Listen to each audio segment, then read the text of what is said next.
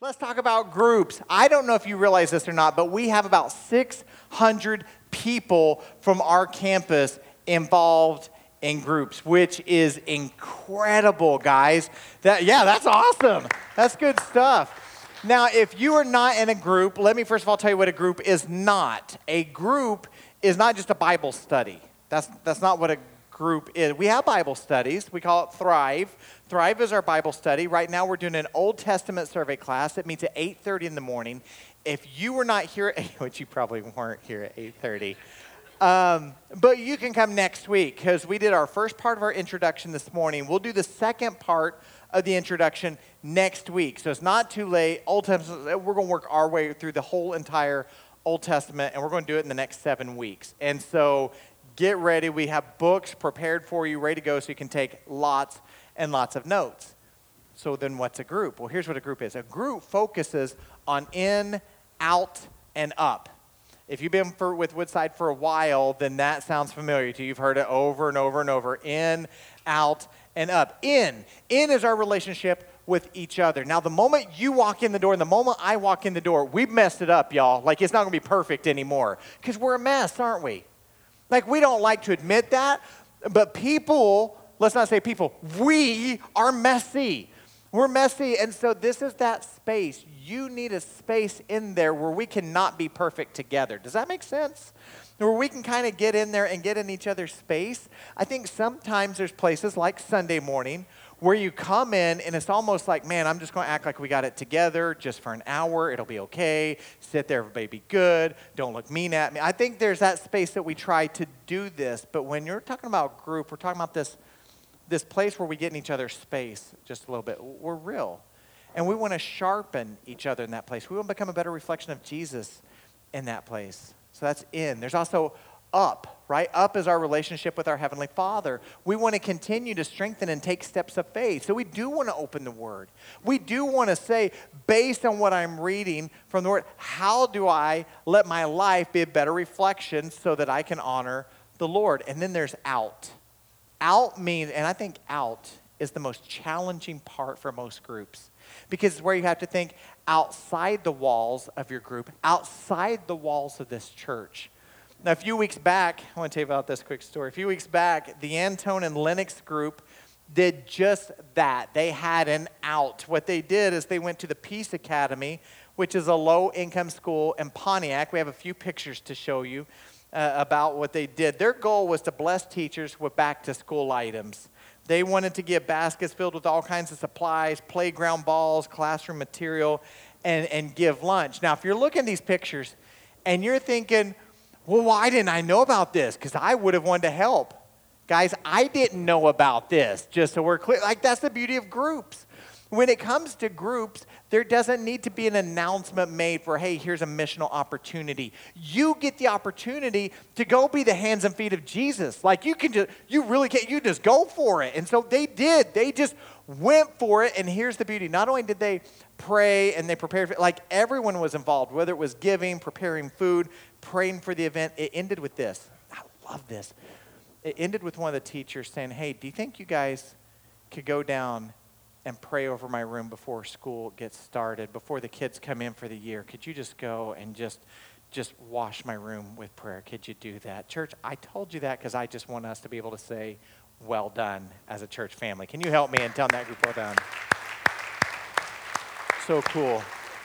I would love this. Groups, as you're doing things like that, as you're practicing the outs, if there's anything really cool happening in your group, would you just send Kristen that note? Your group leader knows Kristen. Just reach out to Kristen, let her know what's going on, because I want us as a church body just to continue to celebrate that. I want our family to keep celebrating what's happening, because ne- I'm telling you, I never would have known anything about this at all. Like, there's no, I wouldn't have known about that event until Kristen showed me the pictures, and I'm like, Billy, you've got to hear this story. Um, if you are looking as your group at what kind of out could I do. We're looking, we got the in, we got the up, what kind of out? MCREST. I know you've already heard about MCREST. Listen to this. We now have all the volunteers we need to stay the night. We got food. Here's what we're looking for now. The last piece to the puzzle. We still need some drivers. We still need drivers to take the guys down where some homeless guys will come, and this will be home for the week for them. They will go out during the day and they will work or try to find work, and during the evenings they come here. Well, after a, a hard day of work, I like to take a shower. I don't know about so we bus them down to the high school where they're able to take showers and we go back and forth. We need drivers. Drivers to get them to work sites, get them back from the work sites, get them to. So there's this whole schedule worked out. If you're interested in volunteering, if your group is interested, right outside the doors to the left, you'll see the sign up sheets right there. There'll be someone there to talk you through all of the details. Now, I know that most of you already know this about me. If you're brand new here, y'all, I'm kind of a nerd. I have a nerd factor about me. So, like when Apple does their big event, you know, the Apple event where they're like, here's all of our new products. I don't read about it after, I want to watch it live if I can. The whole thing. Is anyone else with me? You, want two, three. You know what? Okay, first service, there was none Second service, there was not one empty seat, but only one hand went up, which made me so sad. This service, three. Thank you guys, because I felt so lonely the first two services. I felt so lonely. So, all the rest of you, this will be new information. Like, Apple is this company, and they always come out with cutting edge products, right? And so, the watch, let me tell you about the new watch. Be a great Christmas present. Amy, you can't Facebook right now. I'm talking to you. I'm literally talking to you. All right, anyway, not this part. I just added this. This was brand new information. It'd be a great Christmas present, I hear. Anyway, the new watch. So I like I have like the first generation, which all it does is tell time. Like that's kind of boring. But the new ones, man, so there's second generation, third generation. This is now fourth generation. The fourth generation, you can go swimming. It's electronic. You can go swimming with it, yeah.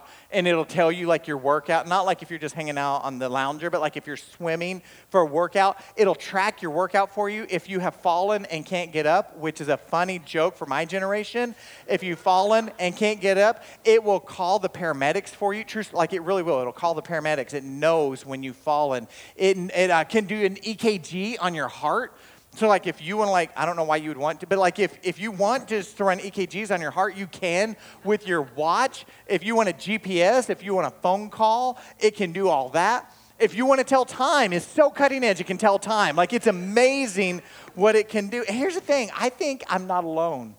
I think some of you are sneaking, you just didn't want to raise your hand, but you're kind of like a tech geek too. Like you're kind of like nerdy and you like that kind of stuff, even if you don't want to admit it. Like we are. Here's why we like our personal heads up displays.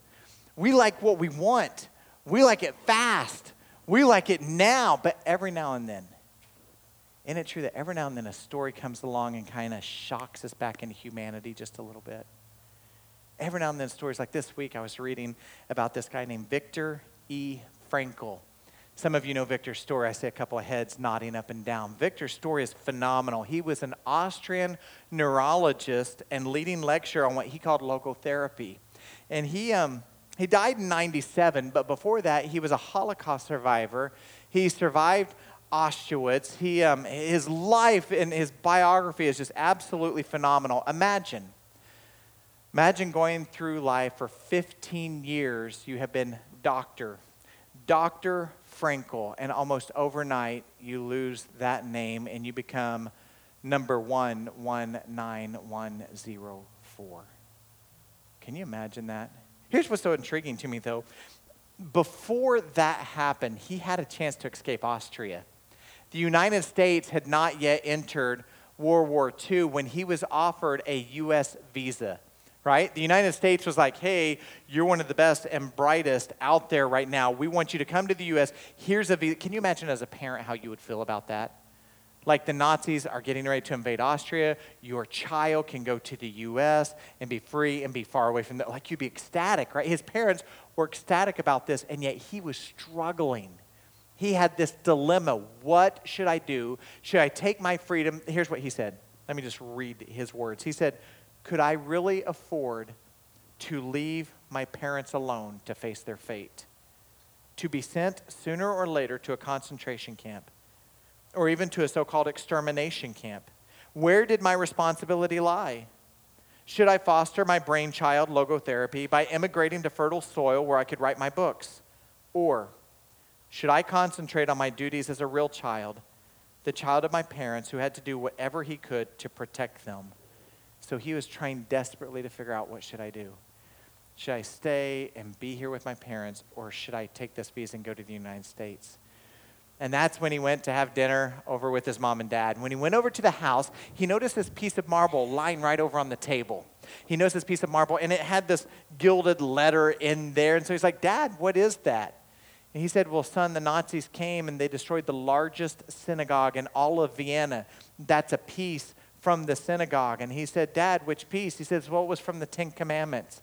Not the original Ten Commandments. The, the original Ten Commandments were not in there anyway, so, but just like a recreation of the Ten Commandments. And so he said, Sons from the Ten Commandments is from the fifth commandment, which says, Honor thy father and thy mother, and thy days may be long upon the land. And Viktor wrote this. He said, At that moment, I decided to stay with my father and my mother upon the land and to let the American visa lapse. Isn't that incredible? we get in, in just that snapshot, we get a peek into this man's life. He had, he had so much freedom and happiness right here in his hand, but he said, you know what? I'm going to go with this higher calling. Again, everyone, I'm, I'm Billy. I don't know if I said that or not. If you're new with us, I'm Billy Creech. I am the campus pastor here at Woodside Romeo, and it's great to have you. We are in this sermon series called Blueprints, where we are studying the Ten Commandments. In fact, go ahead in your Bibles, open up to the book of Exodus, chapter 20, verse number 12. Exodus 20, verse number 12. The big idea is going to be super easy to remember. Honor your father and your mother. Now, as you're turning to Exodus 20, let me just say that it's clear after the first two services, this is a, a challenging message at best. Like, it, this, is, this is tough stuff, right? Because all of us, we have something in common. Y'all, we're all kids. Every single one of us, we're kids. We know what it is to look at parents, and sometimes that experience is great, and sometimes it's less than great. And you're probably surrounded by people who are kids and the people you're surrounded with, maybe their relationship with their parents, maybe they have a phenomenal relationship. I have a feeling, though, that you have people in your oikos, in your sphere of influence. You, you have people around you who struggle when it comes to honoring their parents. They don't do well with it. They really, really struggle with this topic. And so let's go ahead and read in the Word of God and we'll, we'll jump in. Exodus 20 12 says, Honor your father and your mother that your days may be long upon the land that the Lord your God is giving you. So, we're going to look at just two very real applications as we work our way through this morning. The first is you need to understand your obligation to your parents. Did you see the first word? The very first word was honor. Uh, we don't we don't use that word very much anymore. I think we should use it a lot more. I wish we had the opportunity to use it a lot more. We don't use it very much. But in the original Hebrew, the root word for honor in Hebrew is the same root word that's used for glory. Like glory to God in the highest. That word, the root word for glory, is the same root word that we see for honor. And what it means is it means it means heavy. It means it means weighted. Like it's, it's heavy, which we use the word the same way today if you need uh, legal help and you bring in some heavyweight attorneys, if you need medical help and you bring in some heavyweight doctors from, from Mayo, right? It doesn't mean that the attorneys or the, the, the doctors that they're husky. It doesn't mean that. It means that they are influential, right? That they're well regarded. That's how we are supposed to have a posture toward our parents. We're supposed to have this posture toward our parents, this one of respect, one where we show submission to them, one where we provide for them. I'm going to just tackle each one real quick. Respect. You should respect your parents. Leviticus chapter 19, verse 3 says, Every one of you shall revere his mother and his father. You shall revere. We get that. Revere. Like we revere God, right? We hold his name in high esteem. His very name we hold in high esteem. We revere him. We respect him we're supposed to have that posture towards our parents, to respect them, to revere them. Now, think about this. The, the way that you respect and revere a holy and an awesome God who, am, who is unseen is deeply impacted by the way that you respect and revere your parents who you do see. Does that make sense? The way you respect and you honor your parents deeply impacts how you're going to respect and you're going to honor God. Second part is submission. Now, submission, kind of like respect, but it's different. Like, I respect Tom Brady. He's a good quarterback. I don't submit to Tom Brady. That'd be weird, right? I, I respect like famous directors like um, Steven Spielberg. Like I, I, I respect, I don't submit to him, I, I respect him. But we're told in Scripture we're supposed to submit to our parents. Here's what Paul says to the church at Ephesus Ephesians 6 says, Children, obey your parents in the Lord, for this is right. Honor your father and mother. Now, this is the first commandment with a promise. It says that it may go well with you and that you may live long in the land. Paul says it's right for kids to obey their parents. Now, parents, just so we're clear, because I don't know that we teach on this a lot anymore, your job as a parent is not to be a butler for your kids. That's, that's not your job. Your job isn't to be a debit card for your kids. That's not your job. Your job is to be their teacher, their provider, and their authority. And the way that you teach your kids to submit to you and to respect you is deeply going to impact the way that they submit and respect a holy and an awesome God. Now, this is something I've had to learn because, again, I'm a, I'm a kid, right? Like, I have parents. As I've gotten older, submission looks different. Right? What it looks like at, at five years old is not what it looks like at 45 years old. It looks different. And you need to, parents, you need to look at your kids and understand it's going to change as they get older. It doesn't mean that they're always like, yes, sir, yes, ma'am, you know, and like, boom, they do whatever. It looks different. But what it should mean is there's this posture that says, I'm willing to listen to you and to learn from you. And when there's a disagreement, you ever, ever had a disagreement with your parents? When there's a disagreement, it means that you're very gentle in your approach to them. Guys, if I'm being real for a moment, I'm a pastor, y'all. Think about it. Like my parents, they have thoughts on faith. Like they, they practice a different faith background. And so when they talk to me about anything spiritual, my job to honor them is to take a very gentle approach in how I'm talking to them. Which brings up the last, and that is provision in old age. 1 Timothy chapter 5 verse 4. Before I read it, I just want to say this is one of those verses uh, that completely changed the trajectory of the Creech family. And it'll, it'll make more sense as I read it. It says this. It says, but if a, if a widow, let me also say real fast before I keep going.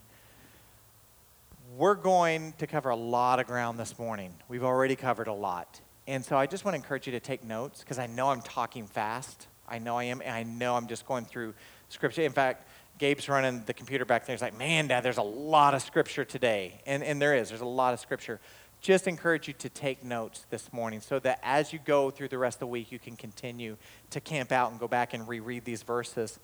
1 Timothy 5 4 says, But if a widow has children or grandchildren, let them first learn to show godliness to their own household and to make some return. I would even underline that some return. They need to make some return to their parents, for this is pleasing in the sight of God. But if anyone does not provide for his relatives, especially for members of his household, he's denied the faith and is worse than an unbeliever. So we were in Arizona starting a church. Most of you know this story. Pretty much all y'all will know this story. If you're new with us, this might be a brand new one. We were in Arizona starting a church and um, having a great time. Like, yeah, I mean, just, just having a good time. And that's when this accident happened. It was in a different state. A young man was street racing on a Saturday morning. It was about 11:30 in the morning. He was going more than 140 miles an hour down the highway, and that's when he hit the car with Amy's family in it. And it killed her dad, and it killed her nana, and it killed her papa, and it killed uh, her great uncle. But her mom was left alive. And 1 Timothy 5 4 was a verse I couldn't get away from. See, I think sometimes we think when we turn 18 and we move out and we go to school or go to the military or go work, like whatever it is that you want to go do when you're 18, I think sometimes we think we're going to go, whoo, I'm free willy nilly. You know, I'm out of here. Like, no obligation. That's not reality. Reality is there's obligations. Did you see what scripture said? It said to make some return. We get that as people, don't we? ROI, return on investment. We get this if you're like, I don't get this, what did you just say? Here's, here's what I mean return on investment. If, if there's a house for sale in the village for $150,000, there's not, just so you know. Romeo has no houses for 150,000. I've looked. But let's say, it's true. Let's say there's a house for sale, though, for $150,000 and it's kind of a mess, and you then put 50 more thousand into it. You've now got 200,000 into this house, right? And let's say you're like, man, the market's still strong, and you put it on the market and it sells for 300,000. You just made $100,000. Your return on investment is $100,000. Now, if you're a smarty, you're sitting there saying, well, there's also closing costs. There's also, you're not going to make that much money. I know, I know. But uh, back in 2002, there's a website called Investopedia, like it's real, Investopedia. If you would have invested, I brought up Apple earlier for a reason.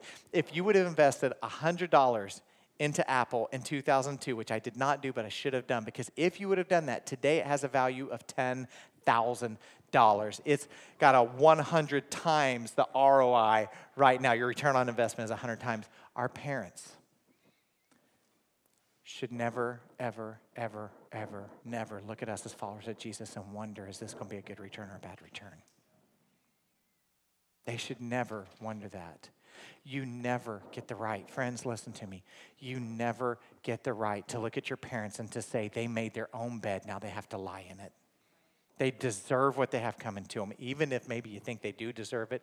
We just don't get that privilege. Here's what we get Scripture calls us out so strongly. It says, But if anyone does not provide for his relatives, and especially for members of his household, he has denied the faith and is worse than an unbeliever.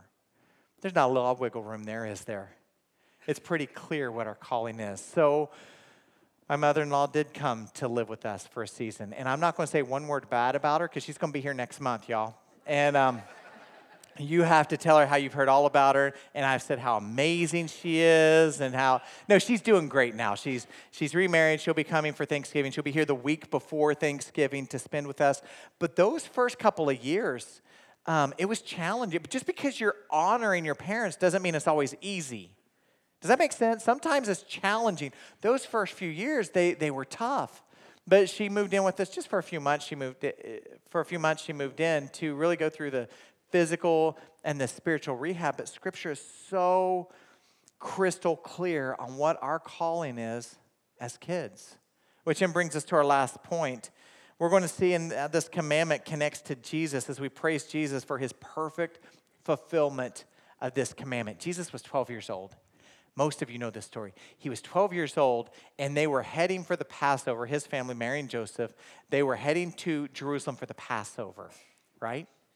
You ever been around a 12 year old boy before? Yeah, some of you are giggling because you already know. They don't always pay attention, do they? Like they'll look at you here and they'll walk this way. Like they just kind of, they're just happy. And they'll, I, almost fell off the stage earlier when I was doing this. But that's what they do. Like they just, they will get lost and they don't mean to get lost. They're not intentionally getting lost. Jesus got lost. He was 12 years old. Mary and Joseph looked up. Boom, Jesus is gone. They're furious. They're freaking out. They finally find Jesus. This is Luke chapter 2. They're like, How could you do this to us? And Jesus says, Listen what he says. He says, Did you not know that I must be at my Father's house? Did, did you hear that? See, sometimes I think we read scripture and we've been around Christianity so long, we miss the richness of what's there. Jesus, at 12 years old, looked at Mary, looked at Joseph, looked at mom and dad, and he, in that moment at 12 years old, says, There's a connection between me and God as my heavenly Father. And this is what he did. When Jesus Christ came, he let all of us become part of a family of God. Isn't that amazing? Now, Jesus didn't all of a sudden forget all about Mary and Joseph. Here's what it says in Luke 2:51, just a few verses later. It says in this same scene that Jesus returned to Nazareth with his parents and he was submissive to them. submissive to them. He kept the fifth commandment, right? He kept that fifth commandment of honoring his father and his mother. He didn't do away with the first commandment of have no other gods, right? There is one God. He is our God. And yet you can do that and honor your parents in the same until all of a sudden his parents got in the way of the mission. Right? Then the conversation got more challenging. You guys remember when that happened, right? So Jesus has grown now. He started his public ministry. And a lot of Jesus' ministry was he went to parties and he told stories and as he was going to the next one, he would heal people along the way. They were blind, they were deaf, they were mute. He would, he would heal them on the way to the next party to tell the next story. And this seemed to be ministry for Jesus. And one particular day, he's sitting in this house and he's talking with these people, and his mom and his brothers, they're done. Like they're like, Jesus has got to stop. He's creating a ruckus. This is getting ridiculous. He, he has got to quit. They're ready to have an intervention with Jesus. Do you know what I'm saying? Like they are ready for the group of them to show up and give a cease and desist order. They're ready to show up. At, can you imagine? Right? Can, can you imagine? They're getting ready to show up and tell Jesus how it's going to be. They're going to show up and tell Jesus, you got to hush now. That is enough of that. And here's what it says this is in Mark chapter 3, verses 33 through 35. The crowd told him, he's in this house, this crowd told him, Your mother and your brothers are outside seeking you. And Jesus takes this moment and uses it as a teachable moment. Most historians think that at this point Joseph was already dead. We don't know for sure. Scripture doesn't tell us, but that seems to be what the evidence says. Jesus responds with this, though. He says, Who are my mother and my brothers? And looking about at those who sat around him, he said, Here are my mother and my brothers. For whoever does the will of God, he is my brother and sister and mother. Did you hear it? Like this would have been like a verbal smack to Mary and, and his brother. It would picture yourself. Moms, picture this. You knock on the door, the doorman comes. Yeah, what can I do for you? Hey, I need Jesus. You just tell him his mom is here waiting on him. And in my head, she crosses her I don't know if she does the hip hop, but you know, crosses her arms probably, you know, because she's waiting patiently waited. This is how my mom always waited, right here, you know, and so wasn't always so patient. So anyway, she's waiting, and then all of a sudden the doorman comes back, and it's like, um, yeah, I don't know how to tell you this, but Jesus says he's already got his mothers inside and brothers and sisters, and think how that would have felt in that moment. But see, Jesus in that moment wasn't meaning it as mean. He was teaching. He was teaching those in the room. He was teaching Mary and his brothers, and he's teaching us. The fifth commandment honor your mother and your father never, ever, ever is meant to replace the first commandment you shall have no other gods before him. And I, th- I think this is a struggle for us. I really do, because I think this is one of those places, whereas I've talked to people so many times through the years about placing their faith in Jesus or about being baptized, they've used the fifth commandment as an excuse to not do one of those. They say, Well, I don't know what my parents would say if I got baptized, so I just, you know, I'll just put that off until until they die. They don't want to say that, but until they die, I'm just going to put it off for a while faith in Jesus, yeah, I'm just going to keep that quiet. I'm going to keep it under wraps. I don't want my parents. I used it as an excuse, just so you know. Which, by the way, if you need baptized, we have a service coming up next month, but you need to let us know so that we can have conversations and, and get you ready for that, right? So let us know it's coming up. Um, in fact, I think we're exactly a month away from that service, so you want to make sure to let us know. But a lot of people have used this as an excuse, and here's what Jesus does to help us um, see this in a crystal clear way. Matthew chapter 10, verses 34 through 37, he says, Do not think that I've come to bring peace on earth. I have not come to bring peace, but a sword. For I have come to set a man against his father, and a daughter against her mother, and a daughter in law against her mother in law. And a person's enemies will be those of his own household. Whoever loves father or mother more than me is not worthy of me. And whoever loves son or daughter more than me is not worthy of me, which sounds so harsh. But church is not. I, have seen this lived out before, and the picture that I saw changed this passage entirely for me. It was during my first overseas mission trip experience, which was to Malawi, Africa. Which, by the way, if you've never been on a short term mission trip or if it's been some time, uh, next year, September of 2019, I'll be leading a trip to Ecuador, and I would love if that whole trip was just filled up with Romeo people. So uh, go online, make sure you get signed up for that. There'll be uh, fundraisers all along the way, there'll be training along the way. So, Ecuador 2019, get signed up. So, Malawi. I, I was in Malawi, and it, it was incredible because we would go, and I'd never seen anything like this, but we go village to village to village to village. And as we would go to all these places, it'd be like 200 people here would come to know Jesus, 150 people over here would come to know Jesus. I mean, it was just constant. We would give the gospel, we'd give an invitation, and everyone was like, Yes, I'm placing my faith in Jesus. It was incredible until this one village. In this one village, it was mainly college and high school students. And during the invitation, I thought something went wrong because during the invitation, there was just one who stood up. And everyone around her just kind of laughed at her. One stood up. And when she stood up, the smile that wrapped around her face, guys, I've never seen anything so freeing, so alive in that. I mean, it was incredible. I'll never forget her face after the service was over, we, we prayed with her, we talked to her, we encouraged her.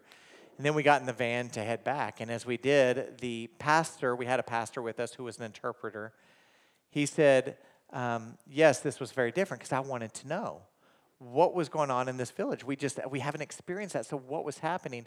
He says, Yes, this girl's life may end tonight. I said, I said what, do you, what do you mean by that? He says, Well, because of her family, she will probably be uh, just cast out on her own. Her family will reject her and disown her, uh, or they will kill her. I, I'd never seen anything, being from Inola, Oklahoma, I'd never seen anything like that before. I'd never seen anything like that. On Sunday, just so you can hear the rest of the story, on Sunday, we were at a church about five miles away, and all of a sudden she walks in again with that same big smile wrapped around her face. And she said, My parents did not disown me. They let me stay in the home, and they're going to let me be a Christian and practice uh, my faith. They do not want to be Christians, but they will let me be a Christian. So it was just incredible. But we got to see this moment of what it looks like to say, I'm, I'm going to hold the fifth commandment of honoring my parents to be true while never ever shying away of that first commandment that He is the Lord our God. So, two, two quick applications, and we'll get this wrapped up. The first relates to your parents. Do you understand what your obligation is to them? Now, if you're young, as I'm looking around the room, we have quite a few young people in this service where you're still living at home. My question to you is do you honor your parents? And do you honor your mom and your dad? And that's kind of tricky. It, it's a little bit tricky because, like, when a kid is two, they're different, right? Like, when they're two, they'll do things like that. Because I had two boys. I still have two boys. But, like, if you said to my oldest, This is hot, don't touch it, he would look at it and he'd do this and he'd cross his arms. I'd say, Hey, Ian, do you want to touch that? And he'd be like, Nope. Right, do you want, you can touch it if you want. Nope, you said it's hot. I'm not touching it. I believe you. You said don't touch it. Gabe, who's back there running the computer, Gabe would do this at two. He's not like this anymore. But at two, I'd say, hey, Gabe, that's hot. Don't touch it. He would go,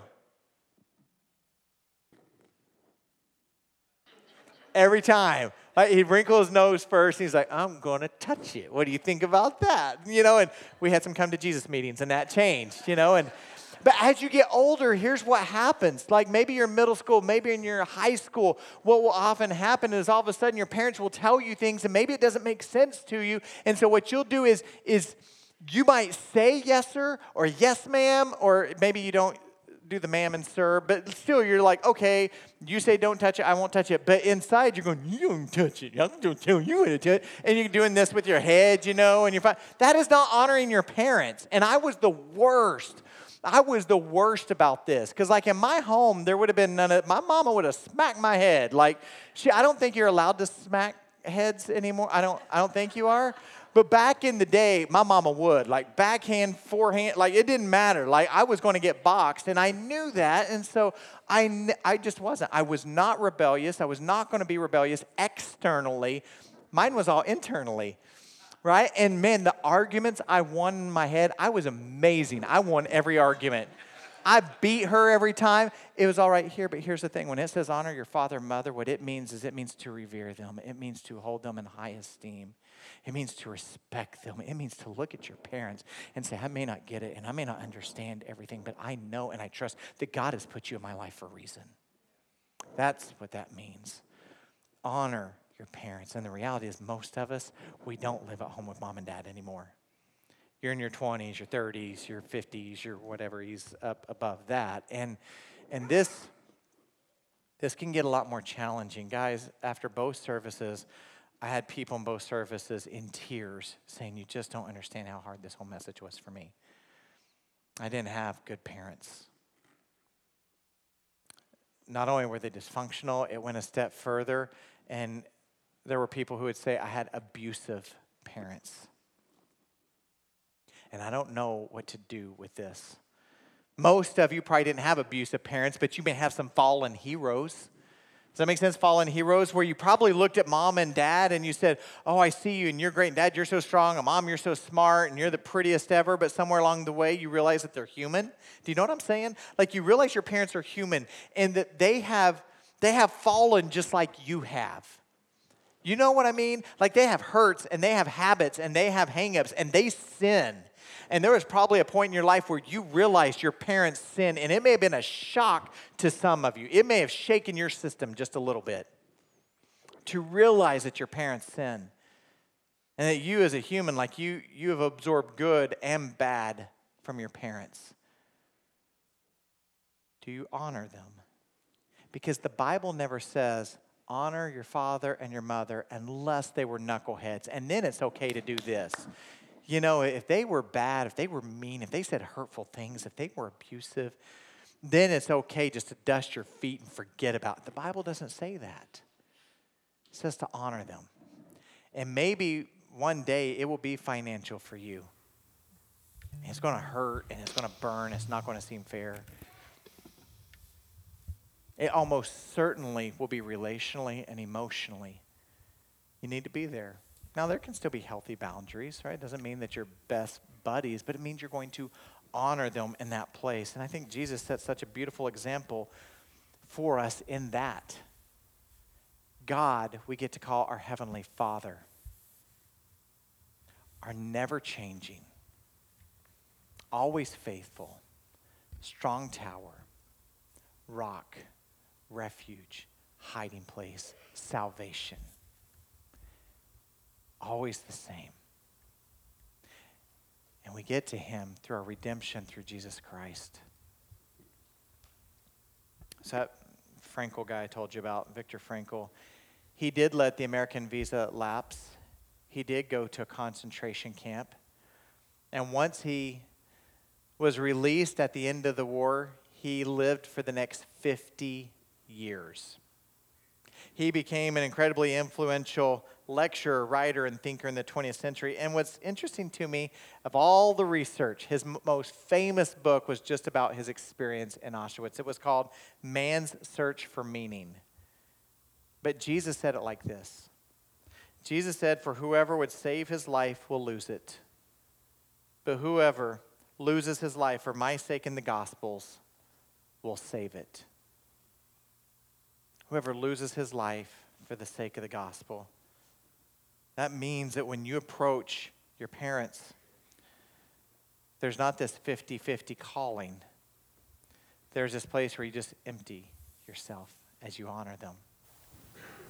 It's for the sake of the gospel.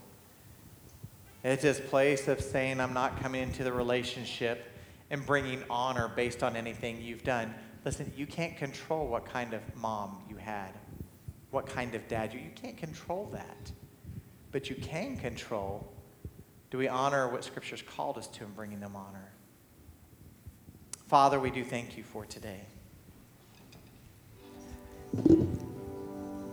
lord this is a hard message it's um hard one to prepare for i know for so many in this room. It's a, it's a hard one to hear. So I pray for the men or the women in this room who are struggling with this because maybe the relationship wasn't the best with mom or dad. Or Lord, maybe it was a phenomenal relationship, but then we realize that our parents are kind of fallen heroes, that they're not perfect. Or God, maybe some of us as parents, we look in the mirror and we realize, or maybe we don't always deserve honor, or we've missed the mark.